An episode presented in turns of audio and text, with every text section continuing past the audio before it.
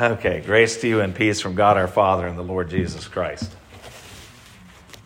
Our gospel lesson today continues where we left off last week. Jesus taught, as you recall from last week, Jesus taught as one with authority, not as the scribes taught. Jesus demonstrated his power, particularly over the realm of Satan, by exorcising a demon from a man. They remarked, he commands even the unclean spirits, and they obey him. This is the exercise of his power. So, afterwards, as we heard today, this is where we picked up. Jesus left the synagogue and he came into the house of Simon and Andrew. There's just a side note that you'll notice here in the text that Simon, who the Roman Catholic Church claims to be the first pope, was married. He has a mother in law. Anyway. Um, but his mother in law, who lived with them, uh, was sick. She had a fever. Mark doesn't tell us much more than that. Now, in Luke's account of this same episode, Luke tells us that he, she, she had a, a high fever. Uh, but interesting, interestingly, Mark, Mark doesn't comment on that. He just says she has a fever. Um, but he does say, Mark does tell us that they immediately told him about her. Was that because they were concerned? Were they just telling in passing? Not. Mark doesn't seem too concerned with that in, in his gospel. He's not too particular about that point. But in any event, Jesus healed her, and then she got up and began to serve him. Them, all of them. Now, there are a lot of lessons in this text, and I want to briefly explore them. Firstly, you'll notice that Jesus healed Simon's Peter, Simon Peter's mother in law, and then she served them. Perhaps this lesson is about how we have been healed by God. Now it's time for us to get busy serving Him. Some preachers will probably go in that direction. The narrative continues with Jesus healing many people and every single one that came to him, that was brought to him. They brought out all their sick, all that were oppressed by demons. Um, again, there's not a, a specific uh, seriousness of the sickness that was brought to Jesus. It's, it's just all variety of things. It could have been minor to great catastrophic sicknesses. It's, it's all of it. But the people were brought to him, and he healed every one of them fact, the text says the whole city was gathered together at the door. Perhaps the theme of this lesson is that Jesus heals. In fact, my worship planning book that I get from uh, Concordia Publishing House from CPH, it has, you know, like suggested hymns and things like that. Like every, it's really a nice book. But in any event, for this lesson from Mark, they, they summarize it with those two words Jesus heals. Maybe that's the point of this lesson that Jesus is the one who heals. Now, just like we saw last week, Jesus exercised authority over demons. In this case, he wouldn't even allow the demons to speak. It says that he would not permit the demons to speak. Maybe the lesson here is that the kingdom of God has come in the person of Jesus Christ. And of course, the kingdom of God has power over the satanic kingdom. And so this is making that point that Jesus is that the kingdom of heaven comes in Jesus and that that kingdom has power over the satanic kingdom. Is that the lesson to be picked up here? All right, now in verse 35, we see Jesus leaving early in the morning to go to a desolate place, and he prays there. Now, this is significant. You might think, well, of course Jesus prayed. He's, he's going to pray. Well, Mark really only mentions Jesus praying specifically three times in his whole gospel. Three times he mentions it. Here in Mark 1, he also mentions it after he had fed the 5,000. He went away to a quiet place to pray. And then finally in Mark 14, he, he's in the, the prayer in, in the Garden of Gethsemane. So perhaps this lesson it focuses on teaching us to pray. Ultimately, after Simon Peter hunted him down, he found Jesus and he said, Let us go on to the next towns. Uh, Jesus said this. Jesus said, Let us go on to the next towns that I may preach there also. For that is why I came out. The narrative uh, for our lesson concludes, by the way, and he went throughout all Galilee, preaching in their synagogues and casting out demons. Perhaps then the lesson here is that preaching is the foremost work of Christ. His first priority is the proclamation of the gospel. Healing, casting out demons, these are secondary. They serve primarily as witnesses. They buttress the truth of his preaching.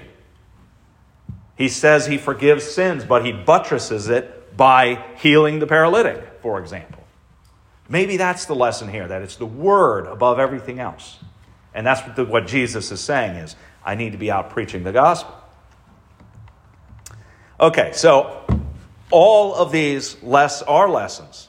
Those are all lessons that we can take away from this passage. God does indeed equip the saints for service. He does. Jesus does have both the power and the will to heal. And he does so out of deep compassion for people he heals. And when Jesus exorcised demons, and exercised power over them, he was, in fact, demonstrating that in him has come the kingdom of God, which has power over the kingdom of the devil. He was showing his power over sin, death, and the devil when he exorcised demons. In the midst of healing, exorcising demons, and preaching the gospel, the early morning after a long and full day of doing so, Jesus did go out to be alone and to pray.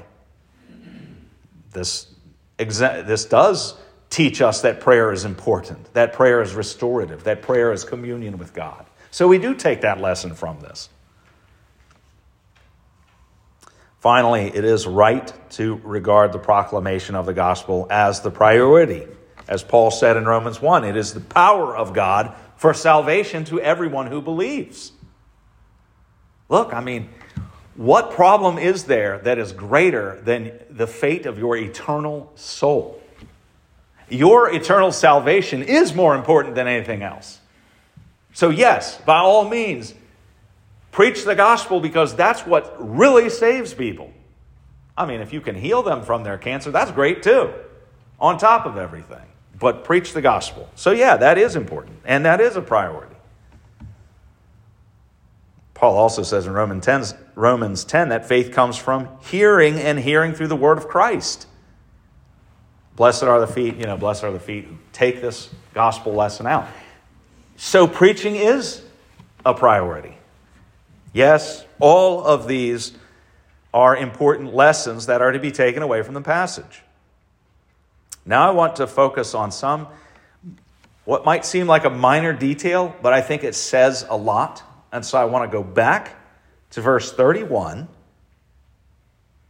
where we see that Simon's mother in law lay sick with a fever. As I said, maybe it was serious, maybe it was not. Either way, she was sick. And what did Jesus do? Jesus healed, right? Jesus heals. But it says more. He took her by the hand he grasped her by the hand. He grasped her by the hand and lifted her up. In a culture where sickness was seen as God's hand against you, Jesus put his hand on her and said, This is God's hand for you. And he lifted her up.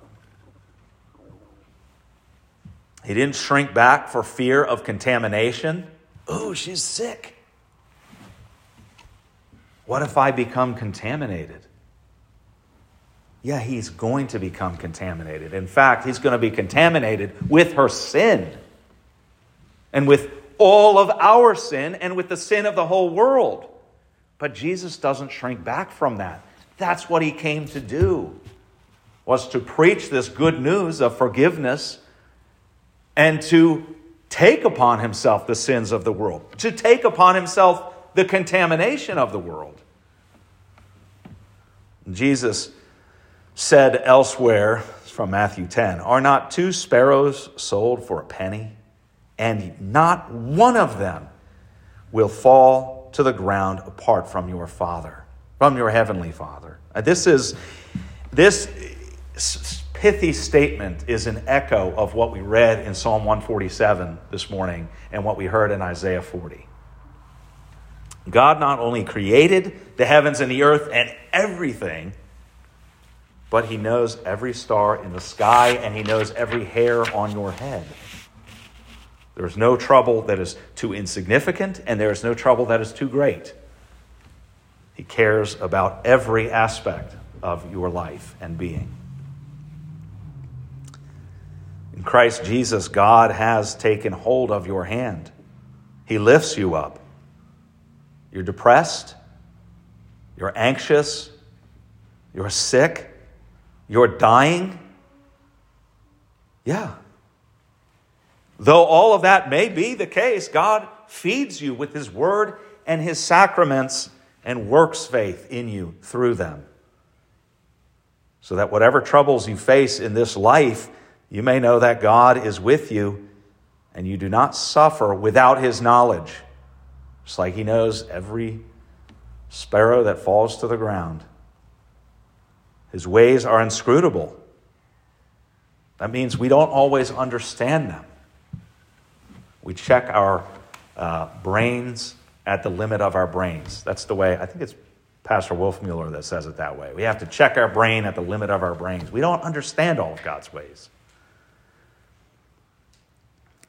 But in spite of that, in spite of the fact that we don't always understand, we know that He loves, and you should know that God loves you, and that Christ Jesus lifts you up out of that sin sick body and gives you the promise of eternal life. Thanks be to God. The peace of God, which passes all understanding, keep your hearts and minds in Christ Jesus.